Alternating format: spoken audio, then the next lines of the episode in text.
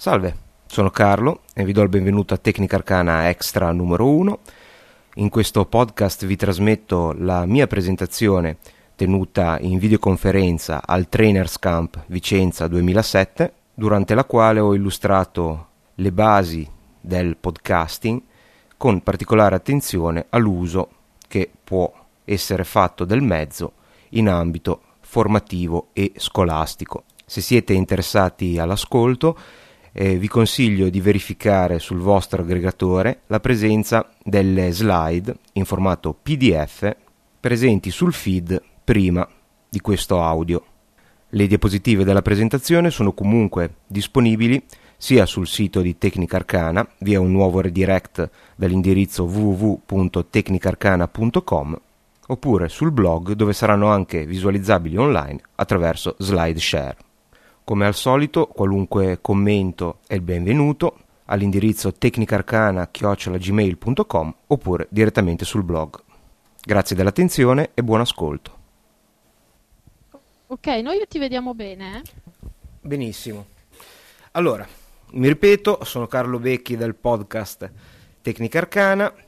Le illustrazioni di questa presentazione sono a cura di Simone Graziani, ne riparlerò quando sarà il momento. E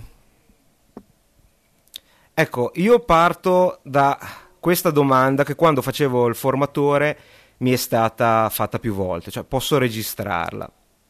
Come cambia la diffusione dei contenuti nell'era di internet? È ancora necessario fare questa domanda? È ancora necessario portarsi un registratore a cassette o comunque digitali nella speranza che chi spiega qualcosa acconsenta alla registrazione? Ovviamente la risposta è no. Ci sono vari strumenti, il primo ovviamente per la mia esperienza è il podcast, che per ora possiamo considerare come una trasmissione radiofonica o televisiva a seconda dei mezzi che si decide di diffondere, quindi solo audio come nel mio caso o audio e video, ed è uno strumento estremamente semplice che riesce a dividere il momento della registrazione, il momento dello scaricamento del contenuto e il momento dell'ascolto. Questa asincronia rende il podcast senz'altro lo strumento più versatile per la diffusione dei contenuti, perché è possibile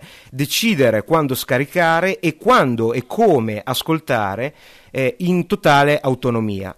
Per contrasto, lo streaming o la web radio invece è il modello tradizionale di broadcasting radiotelevisivo applicata ad internet, quindi c'è la necessità di essere presenti sul computer per il momento, al momento della fruizione del contenuto che si desidera ascoltare o vedere.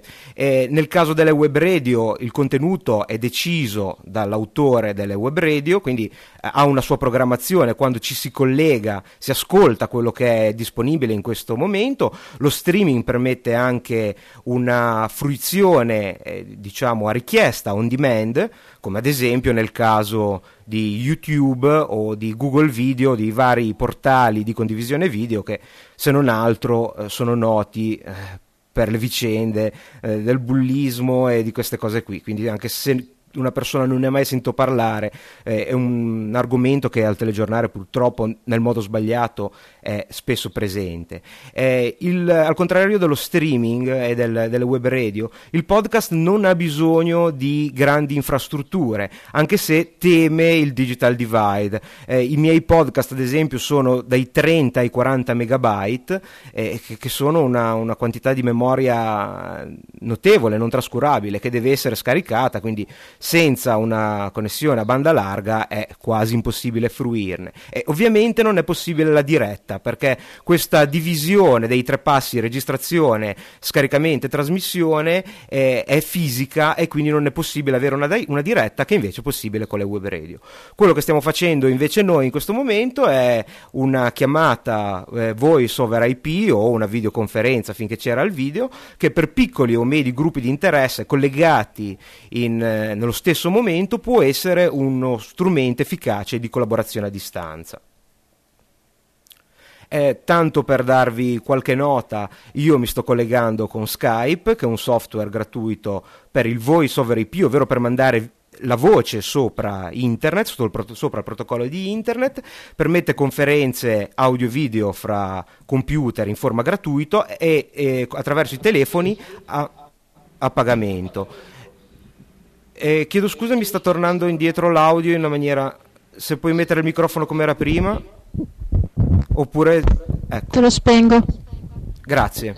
Lo riaccendi se hai bisogno di qualcosa o se qualcosa non funziona. È gratuito, ha un ottimo funzionamento e supporto, è multipiattaforma, e questa è una cosa importante, è disponibile per Windows, Mac e Linux, però ha un grosso svantaggio: i protocolli sono proprietari, quindi ciò comporta una scarsa interoperabilità. Questo vuol dire che Skype funziona esclusivamente con Skype. Se voi acquistate un telefono, deve essere un telefono separato, diciamo un cordless, deve essere fatto apposta per funzionare con Skype, e quindi vi lega in qualche modo a una piattaforma dalla quale non potete divincolarvi. Ci sono varie valide alternative, forse la più promettente e la più potente è il SIP, il Session Initiation Protocol, che è un protocollo standard VoIP. Questo vuol dire che l'unica cosa che dovete accertarvi è che il software o l'hardware, quindi la macchina, il telefono che utilizzerete, funzioni sotto questo standard, e l'interoperabilità, quindi fra diversi software, fra diversi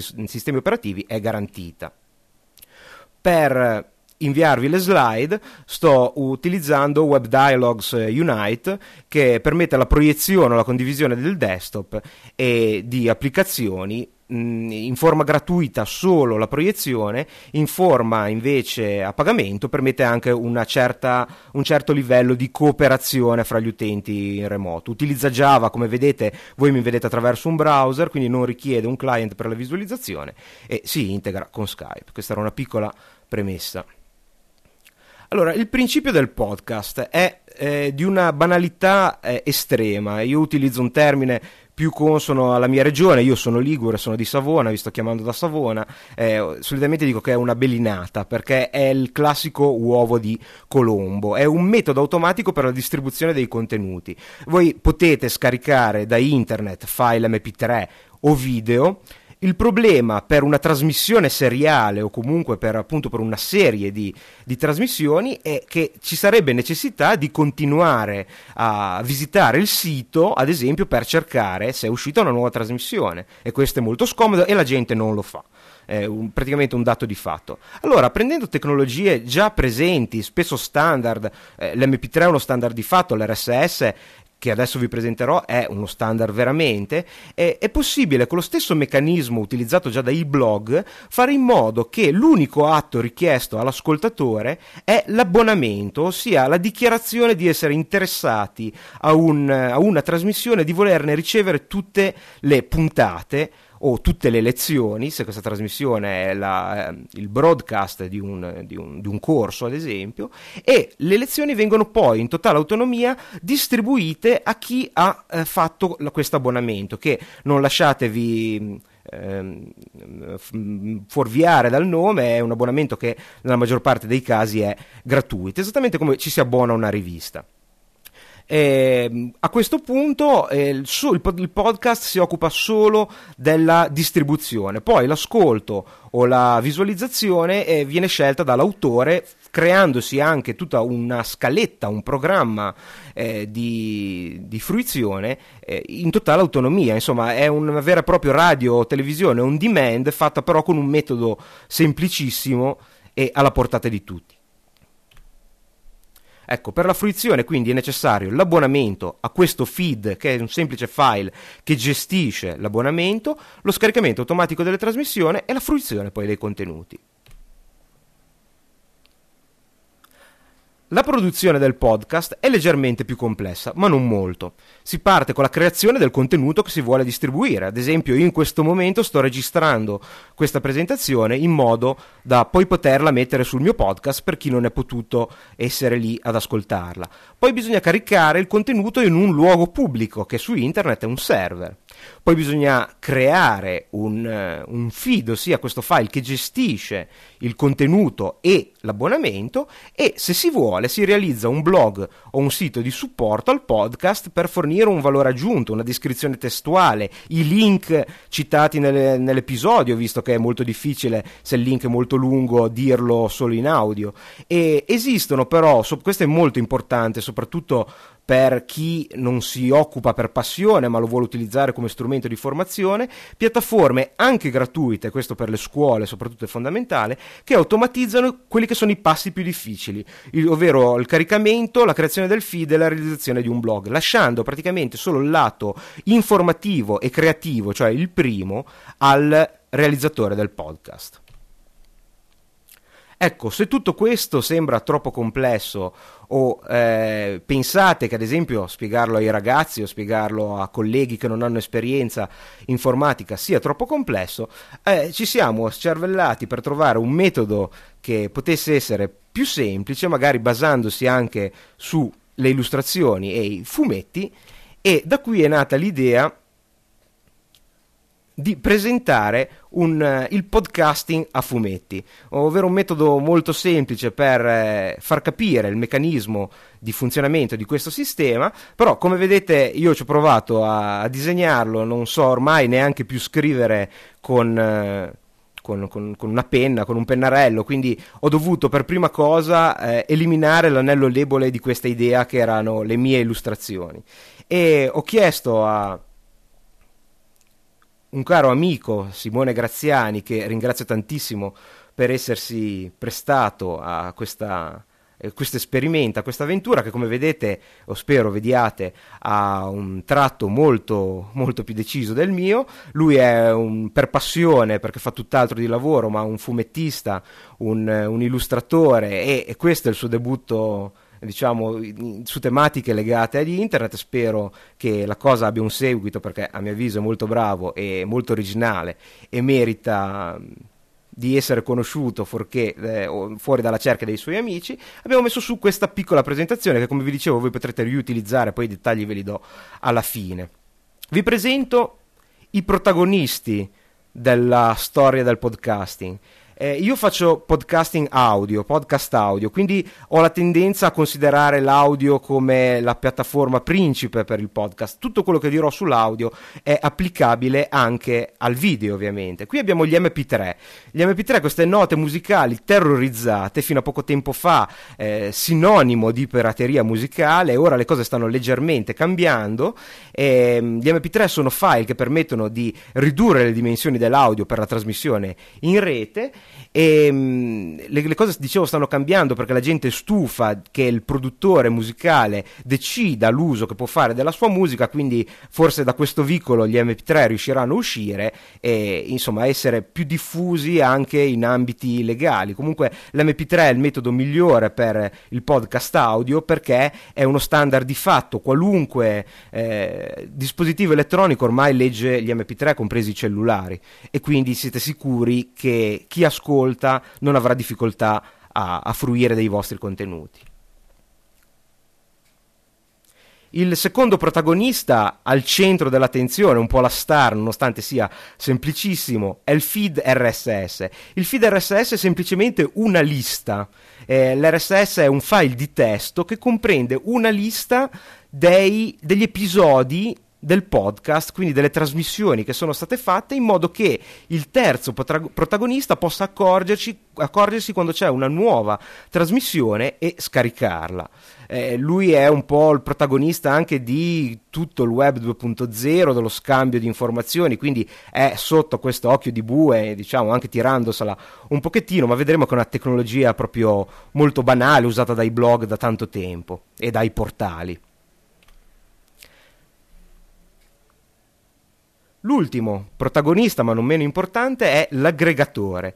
L'aggregatore è un software che voi, quindi un programma che voi scaricate sul vostro computer. Come vedete alle sue spalle ha i feed dei podcast ai quali vi siete abbonati, quindi questi fogli con le liste degli episodi. Lui periodicamente si sveglia dal suo letargo, prende i feed dai siti dove sono presenti i podcast e controlla se sono usciti nuovi episodi. Se questo corrisponde al vero e c'è un nuovo episodio, lo scarica per voi, ve lo mette da qualche parte in modo che voi potete ad esempio copiarlo sul vostro lettore MP3 e ascoltarlo quando desiderate. La prima fase della creazione del podcast è la registrazione dell'episodio. Io qui ho rappresentato una macchina perché in realtà la registrazione è una cosa molto generica, può essere registrato con dei software sul PC, con dei programmi sul PC, ma va bene anche un cellulare, un microfono, un iPod dotato con di microfono, una telecamera se è un podcast video. Si considera registrazione tutto ciò che è la parte creativa della creazione del podcast e come risultato in questo caso abbiamo l'uscita degli MP3. Questi MP3 sono sul vostro computer, bisogna renderli disponibili al pubblico e allora si carica il file MP3 su un server di pubblico dominio, di pubblico accesso, su un sito internet, come si fa appunto con una normale pagina internet. Vi ricordo che questi processi possono essere automatizzati, quindi possono sembrare cose complesse, ma in realtà poi non lo sono. Il file MP3 va insieme a tutti gli altri episodi che sono già presenti e che Simone ha rappresentato come questi gatti note musicali su un computer che è accessibile anche al resto del mondo. Come vedete dietro c'è una città proprio a rappresentare che è un computer non nascosto ma raggiungibile dal pubblico. Poi c'è l'aggiornamento del feed. Non basta mettere l'MP3, ci vuole che bisogna che il feed prenda nota che è stato aggiunto una nuova trasmissione. Allora, in maniera automatica, il feed viene aggiornato e si aggiunge la segnalazione che c'è questo nuovo gattino, questo nuovo MP3, questo nuovo video disponibile per lo scaricamento. Qui finisce, diciamo, la parte di realizzazione del podcast. Cosa succede sul vostro computer, questa volta di utilizzatori, di ascoltatori? L'aggregatore a intervalli regolari, come la maggior parte dei software fanno ad esempio per cercare degli aggiornamenti del proprio programma o non so, gli aggiornamenti dell'antivirus, lui si attiva, vorticosamente comincia a guardare tutti i feed ai quali siete abbonati, quindi che avete deciso di ascoltare, alla ricerca di nuovi episodi. Alla fine, se un nuovo episodio è presente nel feed, troverà questo feed che vedete ha segnato l'indirizzo rappresentato come una foto della posizione del file MP3. Quindi i dati contenuti nel feed per l'aggregatore servono per scoprire nuovi episodi e con l'ultima fase prendere l'MP3 e scaricarlo sul vostro computer. Ora vediamo qualche dettaglio un pochino più tecnico per come si realizzano questi passi che in maniera così estemporanea ora vi ho mostrato. Allora, il primo passo è la registrazione. In un podcast audio è molto semplice, in un podcast video è molto complicato perché il montaggio video è una cosa che è intrinsecamente più complessa del montaggio audio, tanto per cominciare, perché comunque il montaggio audio si fa comunque anche nel video, perché se dovete aggiungere una musica, una canzone, dovete aggiungerla sia nell'audio che nel video. Il montaggio audio invece diciamo che è abbastanza alla portata di tutti, è molto semplice. Esistono strumenti gratuiti, addirittura open source, che per me, sentivo un pochettino i discorsi di prima, sono fondamentali soprattutto nel campo dell'istruzione, poter disporre di strumenti possibilmente anche gratuiti, ma possibilmente proprio open source. E io ad esempio utilizzo Audacity, che è un editor per i file audio, è il primo in alto che vedete, e va molto bene per la trasmissione, diciamo, che prevede poi un montaggio. Si registra la traccia vocale, si aggiungono le musiche se devono essere presenti, eventualmente si possono tagliare o rimuovere alcuni pezzi e funziona benissimo. Io ho il podcast da 1 anno e mezzo, sia su Windows che su Linux, è un programma veramente stabilissimo. Audacity comunque è disponibile per tutte e 3 le maggiori piattaforme, Linux, Windows e Mac. Se invece preferite fare, non so, una trasmissione musicale, forse meno indicato in questo contesto, c'è Pod Producer, che è un software freeware, quindi non è open source ma è gratuito, che come vedete quello centrale sembra un po' una console del DJ, c'è questo pannello dove si possono mettere i brani da far partire, e questo non permette nessun editing, quindi si schiaccia rec, si registra e come va va, però in compenso ha il vantaggio di avere alcuni automatismi poi per lo scaricamento del file e per la gestione del feed, molto semplici, non sono l'ideale però ci sono. E se avete invece un computer Macintosh, non vi serve nulla perché c'è GarageBand, che è un software che fa parte della suite iLife, che è molto utilizzato dai podcaster che usano questa piattaforma, ed è molto semplice da usare come tutti i software presenti in iLife, e può essere un ideale strumento per iniziare.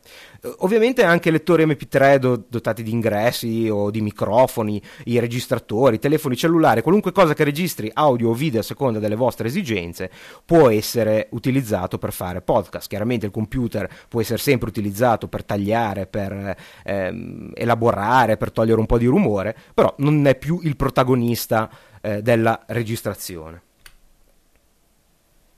Ecco, il caricamento sul server non è tanto importante, la procedura del caricamento, ma è necessario considerare che non va bene un qualunque spazio web, è necessario uno spazio web di elevata capienza, quindi che fornisca tanto spazio su disco, e di una buona dotazione di banda, perché fare un podcast, avere un minimo di seguito, porta ad avere un'occupazione di banda mensile che può sfiorare anche, dico i dati che conosco io per il mio podcast, ma i 80-90 gigabyte al mese, che quindi tagliano fuori molti servizi di hosting gratuito e anche qualche servizio di hosting a pagamento.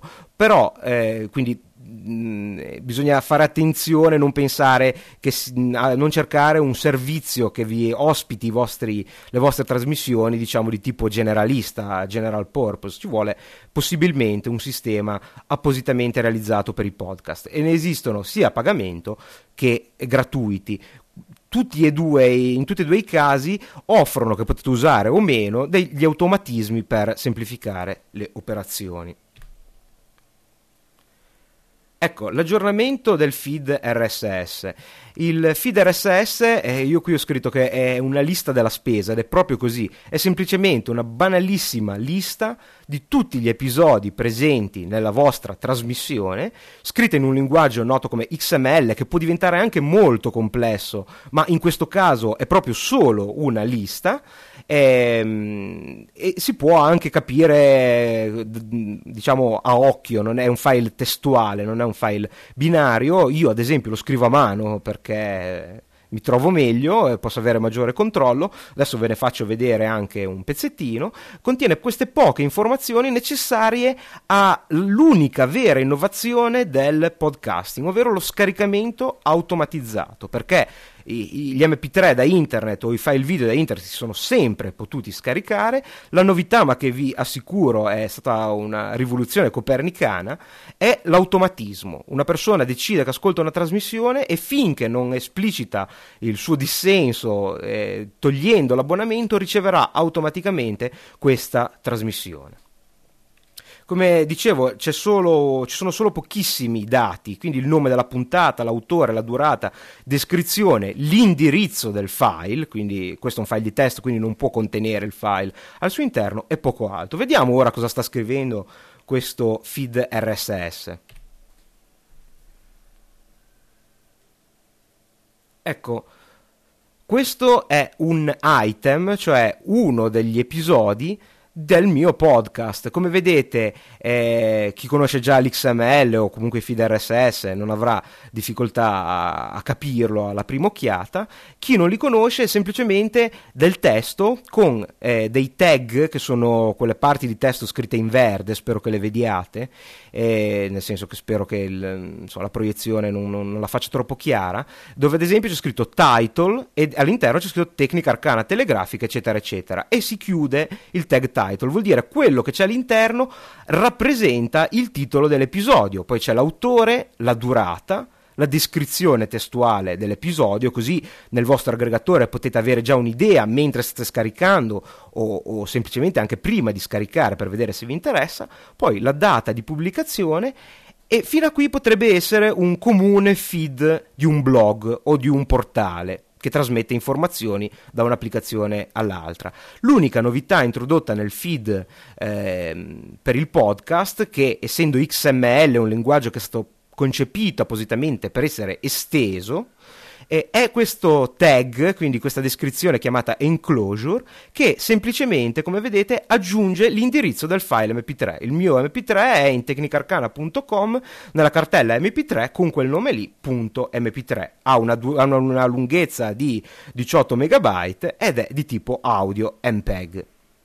Questa è stata l'unica innovazione nel feed. È una cosa semplicissima, volendo uno potrebbe anche scaricarsi il feed a mano, copiare e incollare quell'indirizzo e essere aggregatore di se stesso, ovviamente è la cosa scomodissima, e quindi ci sono software che funzionano per automatizzare questa struttura, questa operazione, scusate.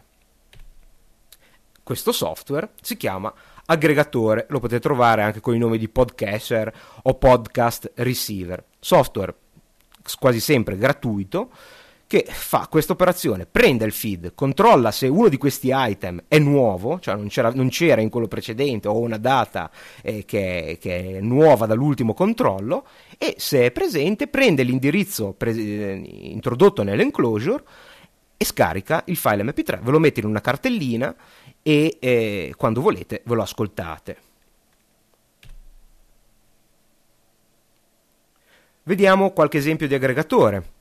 Questo è quello che uso io, a me piacciono le cose estremamente semplici, dicevo meglio se open source. Juice è uno spartanissimo aggregatore, è disponibile per Windows e Mac, credo che ci sia anche un'elaborazione per Linux che però non si chiama più Juice. Come vedete l'interfaccia è molto semplice, quel pulsante se verde con scritto più serve per aggiungere un altro abbonamento, vedete nella parte alta dello schermo i podcast, alcuni podcast ai quali io sono abbonato, la dimensione in megabyte e la collocazione del feed, ovvero dove lui va a controllare, a scaricare il foglietto per vedere se c'è un nuovo episodio. Sotto ci sono tutti gli episodi presenti sul computer, quindi già scaricati, del podcast che ho selezionato nella parte di sopra. Tutti gli aggregatori più o meno funzionano in questo modo. Bisogna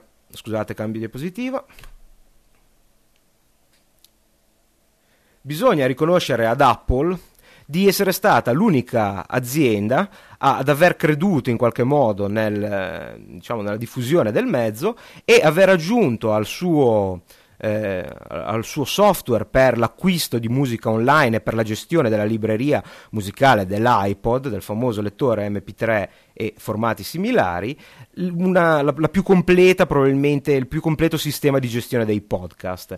iTunes è disponibile per Windows e per Mac, chiaramente, e ha una directory dei podcast, quindi una lista, come vedete, di categorie, ci sono, forse è un po' piccolo, ma arte, affari, finanzi, humor, istruzione, giochi e hobby, quindi voi potete anche senza conoscere già la trasmissione sfogliarla e cercare le trasmissioni che più vi interessano, e in più, se lo utilizzate insieme all'iPod, vi gestisce non solo lo scaricamento ma anche la sincronizzazione col dispositivo, quindi praticamente tutti gli episodi nuovi che con un aggregatore normale vengono solo scaricati sul computer, in questo caso vengono anche copiati sul vostro dispositivo portatile, quindi praticamente voi non dovete fare proprio più nulla dopo esservi abbonati.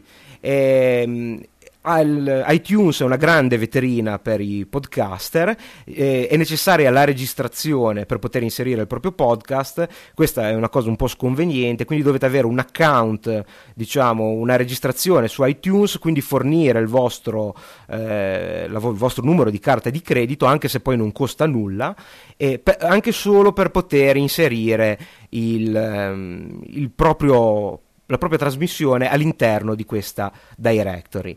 È lo strumento probabilmente più utilizzato per ascoltare e scaricare podcast, anche per il fatto che l'iPod ha chiaramente domina il mercato, ha una quota di mercato che è maggioritaria, e quindi, visto che questo è l'unico mezzo per trasferire audio sull'iPod, chiaramente tutti usano iTunes. In realtà ce ne sono degli altri, però insomma, vabbè, ufficialmente è l'unico mezzo. Su Linux, come spesso capita, c'è solo l'imbarazzo della scelta. A me piace molto questo, di nuovo, perché è molto semplice. Rhythmbox è fornito standard preinstallato sulla distribuzione del momento, che è Ubuntu Linux. Funziona su tutti i Linux che hanno il sistema, che hanno l'interfaccia grafica GNOME. Ovviamente per tutte le altre interfacce grafiche ci sono altri sistemi altrettanto validi. L'ho aggiunto per farvi vedere che il concetto di aggregatore è sempre lo stesso. Al di sopra c'è i podcast ai quali si è abbonati, al di sotto gli episodi del podcast selezionato. La riproduzione degli episodi, come abbiamo detto, è scollegata dall'altro processo di scaricamento. Qui ora vedete l'audio è veramente, se formato diciamo non protetto, comunque standard di fatto come l'MP3, è riproducibile su qualunque cosa, autoradio, anche dispositivi standard, eventualmente via masterizzazione come CD audio, cellulari. Ci sono anche gadget da geek come orologi e occhiali che riproducono gli MP3, quindi l'imbarazzo della scelta è palese. L'MP3 non è il formato tecnicamente migliore, perché non fornisce più una compressione eccellente come quando è nato. Ci sono formati migliori. Il problema è che questi formati migliori o sono proprietari, come la AC utilizzato sull'iPod, o Windows Media Audio, e quindi sono utilizzabili solo su determinati dispositivi, oppure, se sono liberi come l'eccellente Ogg Vorbis, mancano di supporto. Voi andate in un qualunque supermercato e comprate un lettore di DVD con 20 euro cinese, che se ci mettete dentro un CD di MP3 lo legge. Trovare un sistema che faccia la stessa con un audio Ogg Vorbis purtroppo non è così semplice, e quindi si riduce la possibilità di usufruire del contenuto. Ecco, per il video c'è prima di tutto la limitazione intrinseca, che voi potete andare in giro con le cuffiette, ma difficilmente andate in giro con un video iPod guardando una trasmissione video mentre camminate. A parte questo, non c'è un vero e proprio standard che viene utilizzato nei podcast video, escluso quello di Apple. Quello di Apple invece sì, è il più diffuso, praticamente quasi l'unico formato che viene utilizzato. Si può vedere sul PC senza nessun problema, però ad esempio masterizzarlo e metterlo di nuovo su un DVD non video, un DVD dati, come si fa con un DVX, si riproduce col solito lettore da 30 euro, non è possibile farlo. Diciamo che il video è veramente comodo solo con le soluzioni integrate, come può essere l'iPod video, l'Apple TV quando uscirà, o l'iPhone, cioè ancora peggio, perché chissà quando uscirà. Ecco, questa invece è una cosa alla quale tengo particolarmente: i servizi di hosting per podcast. Gestire un podcast è semplice da una parte, ma può essere complesso se ad esempio ci si fa carico di scrivere il feed a mano, di aggiornare il feed a mano. Diciamo che questo non è assolutamente necessario. In realtà non sarebbe neanche necessario sapere come è fatto un feed, se non per capire il meccanismo di funzionamento. Ci sono servizi gratuiti o a pagamento che permettono di automatizzare tutto il processo diciamo che segue la registrazione dell'episodio in maniera molto semplice. Diventa come fare un post su un blog. Io non so quanti blogger ci sono fra voi, ma è una cosa semplicissima. Adesso vi farò qualche esempio. Ad esempio Podshow è una società americana che però ora ha interessi soprattutto in Inghilterra per una collaborazione molto interessante con British Telecom. Blip TV io lo conosco di meno, però ne sento parlare molto bene. Anche lui vi offre gratuitamente spazio sul disco, la banda e tutti questi automatismi. Il più usato a pagamento è Libsyn, che vi fornisce le stesse cose con qualche garanzia in più e a pagamento. Podshow mette anche un piccolo promo all'inizio e alla fine della trasmissione, tanto appunto per mettere le cose in chiaro. Il suo modello di business è basato sulla pubblicità. Ecco, questa è la creazione di tutti i passi, escluso la registrazione, su Podshow. Io ho appena finito di registrare il mio MP3 della mia trasmissione audio o il mio MP4 della mia trasmissione video, mi collego al mio account su Podshow e, come si scrive un post di un blog, si inserisce il nuovo episodio, si mette il nome dell'episodio, si mette il tag explicit. Si mette il tag explicit, che vuol dire se il contenuto è per tutti o magari è inopportuno, ad esempio per i bambini. Si mette una piccola descrizione, un riassunto, e poi si fa un post anche con l'HTML, come vedete. Quindi si può fare grassetto, dimensioni maggiori, minori, mettere dei link se avete parlato, non so, di servizi online, così l'ascoltatore, quando ha finito di ascoltare, può andare sul vostro sito, trovarsi tutti i link che voi avete citato nell'episodio e vedere ciò di cui a voi avete parlato. Ci sono dei tag per facilitare la ricerca, e poi l'ultimo pulsantino, che non so se vedete, è upload media, e da questa interfaccia web voi scegliete sul vostro hard disk l'MP3, l'MP4, il file che avete generato. Questo viene caricato sul server e ottenete su una specie di blog il vostro episodio, già con la descrizione, l'impaginamento, la possibilità di riprodurlo con i maggiori riproduttori musicali, iTunes, Windows Media Player, Winamp, Real Player, o il feed XML RSS per l'abbonamento. Ad esempio Podshow mette anche a disposizione, vedete che di lato c'è scritto Get It, Dig Show, dei meccanismi di social networking, quindi è possibile diventare amici o dichiararsi ascoltatori di un determinato podcast. Insomma, sono quei meccanismi mutuati da MySpace e tutti gli altri siti, diciamo, appunto di social network, di comunque aggregazione sociale sulla rete, che poi insomma animano un pochettino il panorama del podcast. Ecco, che cosa si fa, si farà ed è stato fatto col podcast in ambito di istruzione e formazione. Il primo esempio è stato probabilmente la trasmissione delle registrazioni audio e video di lezioni in classe, quindi ciò che è stato presentato in una lezione reale viene poi distribuito agli studenti in questa forma. Questo è un sistema che viene utilizzato anche dalle università.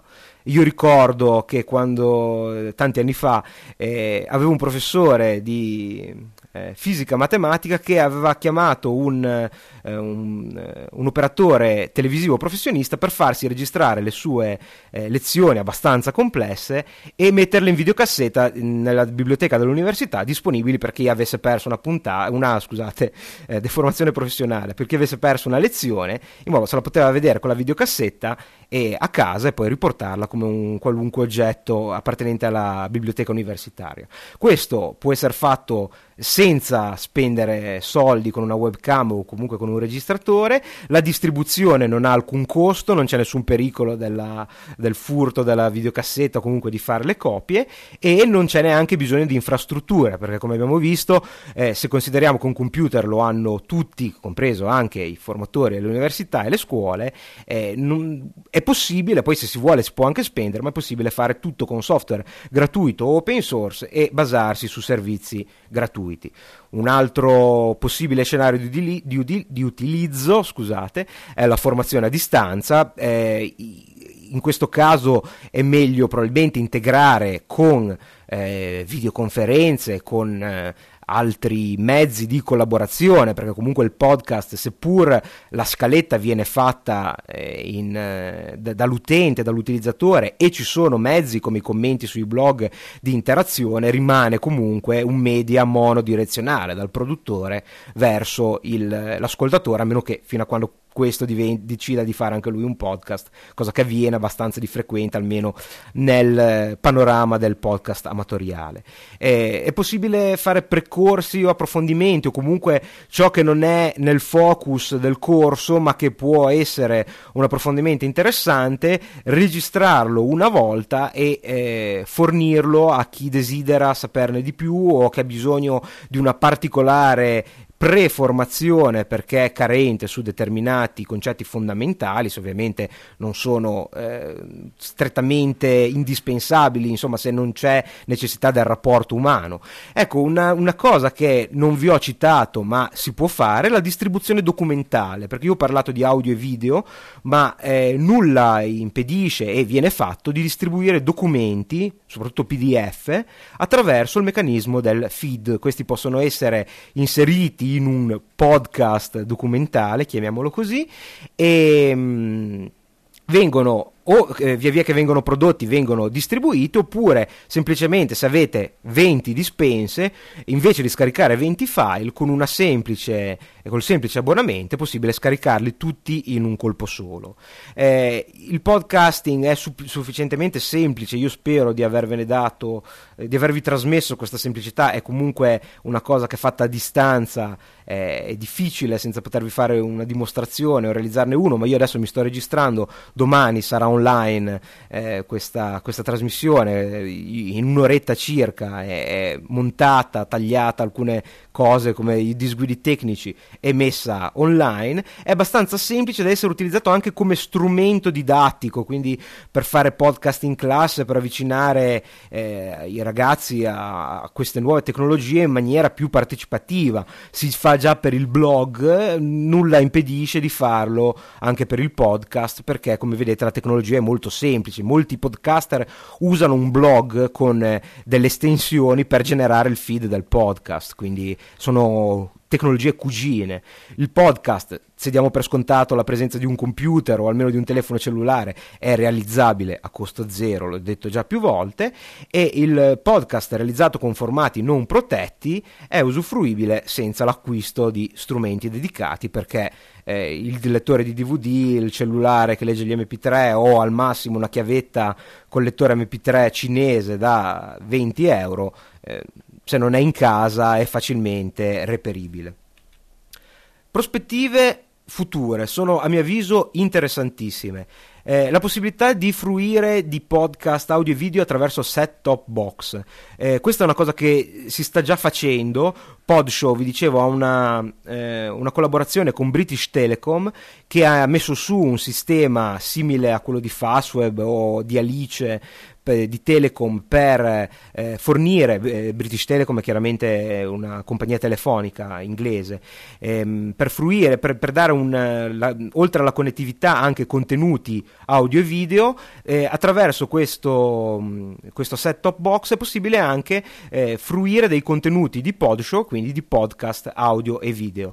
Si potrà, si spera presto, cioè, tecnicamente si può già, ma si spera che la diffusione del wifi cresca per poter scollegare, divincolare l'ascolto all'uso del computer. La Nokia distribuisce per i suoi cellulari smartphone un aggregatore per telefono, quindi se voi avete il telefono col wifi non avete neanche bisogno del computer, perché vi abbonate attraverso il telefono e scaricate attraverso il wifi e ascoltate attraverso il telefono, quindi il computer sparisce dalla fase di ascolto. Si spera che i nuovi lettori MP3 con wifi aderiscano a questa idea e quindi il computer proprio sparisca dall'ascolto.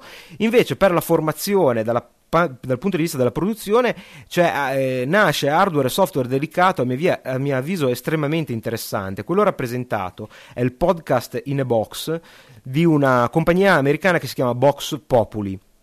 Vi spiego come funziona. È un computer da tenere in aula, collegato wifi a un server accoppiato che vi viene fornito sempre da questa compagnia, e il formatore o l'insegnante universitario ha una chiavetta USB come quella che usate per scambiarvi i dati, che invece di contenere dei dati ha semplicemente l'identificativo. Non so che il professore tal dei tali è insegnante di matematica.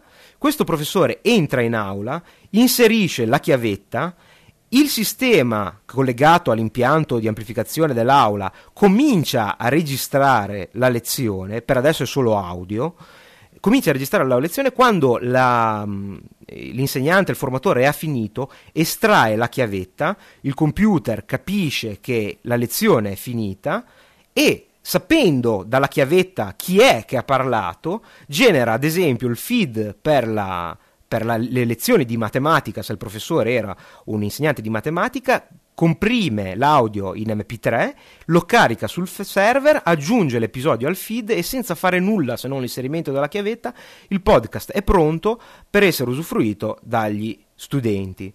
Questa soluzione è abbastanza costosa, costosissima per il privato, relativamente costosa per gli istituti.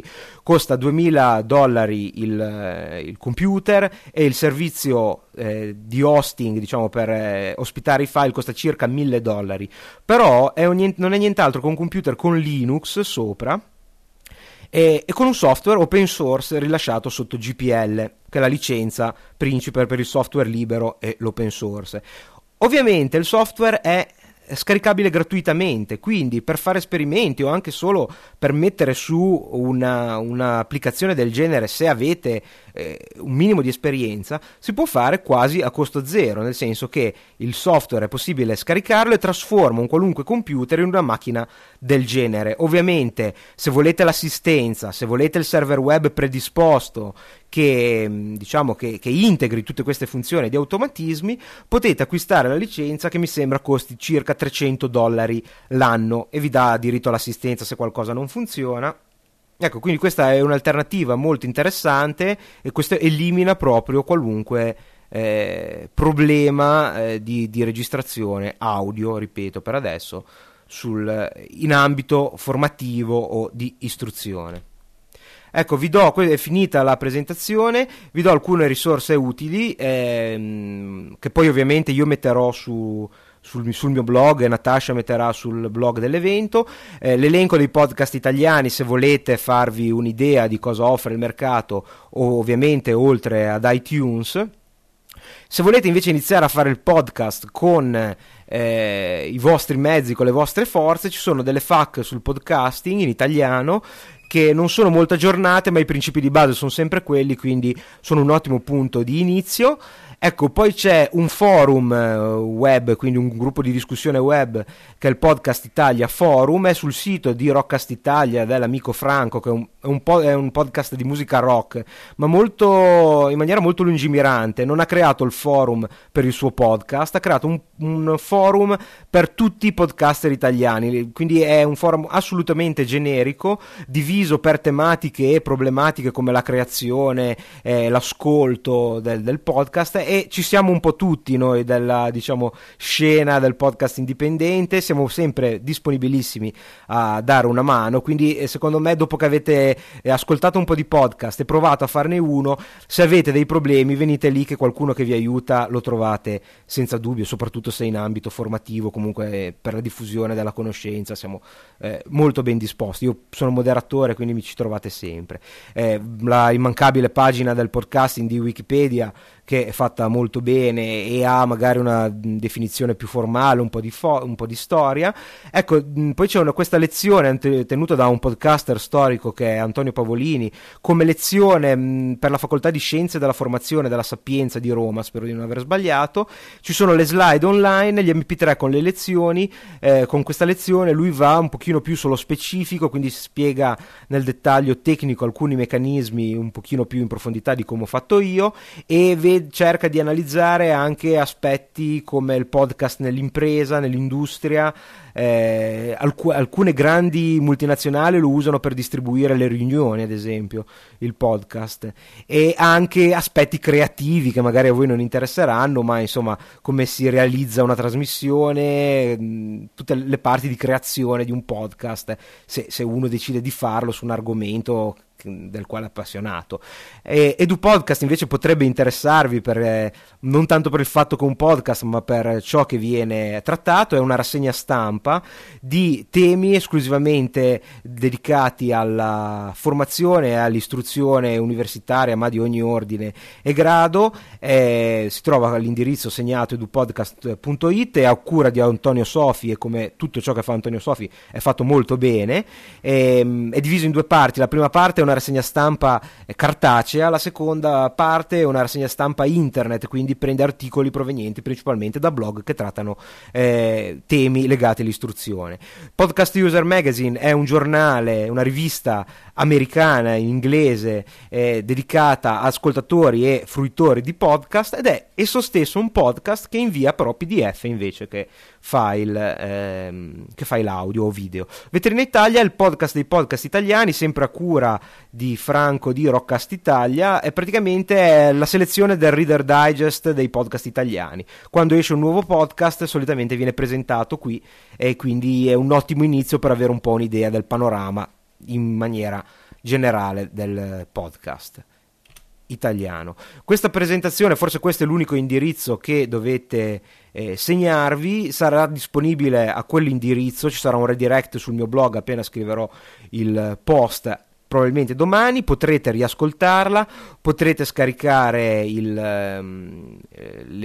la presentazione così come ve la sto facendo vedere, quindi le slide che vi ho mostrato, riascoltare l'audio, e quindi se vi segnate questo indirizzo domani troverete tutto il materiale, che potete usufruirne come volete perché è rilasciato in licenza Creative Commons 2.5 italiana, attribuzione non commerciale, condividi allo stesso modo. Questa presentazione è stata realizzata esclusivamente mediante software open source con un certo orgoglio. Era la prima che facevo con Open Office, che uso da tantissimo tempo ma non avevo mai fatto delle slide. Funzionato tutto alla perfezione, software meraviglioso. Paint.net, io non ci capisco niente di grafica, questo è un softwareino open source solo per Windows, purtroppo è fantastico, semplicissimo. Io vi saluto e vi ringrazio, vi ricordo i miei dati, io sono disponibile per qualunque cosa. Il mio podcast non tratta di podcast, magari di tecnologie utilizzate. C'è un episodio ad esempio che spiega meglio gli RSS e l'XML in generale. Questa è la mia email, l'avete avuta sotto per tutto il tempo. Per qualunque domanda, curiosità, non esitate a contattarmi con Skype, se desiderate anche con SIP attraverso ekiga.net, che è il provider standard per chi usa Linux con Ubuntu. E ringrazio tantissimo Simone per quelle che secondo me sono state bellissime illustrazioni, il suo debutto su internet. Se vi segnate anche la sua email e gli mandate un messaggio che avete visto il suo lavoro e vi è piaciuto, se vi è piaciuto ne sarà contentissimo. Bene, vi ricordo che appunto è rilasciato in licenza Creative Commons, e vi ringrazio dell'ascolto e della pazienza, e mi scuso se ci sono stati inconvenienti tecnici.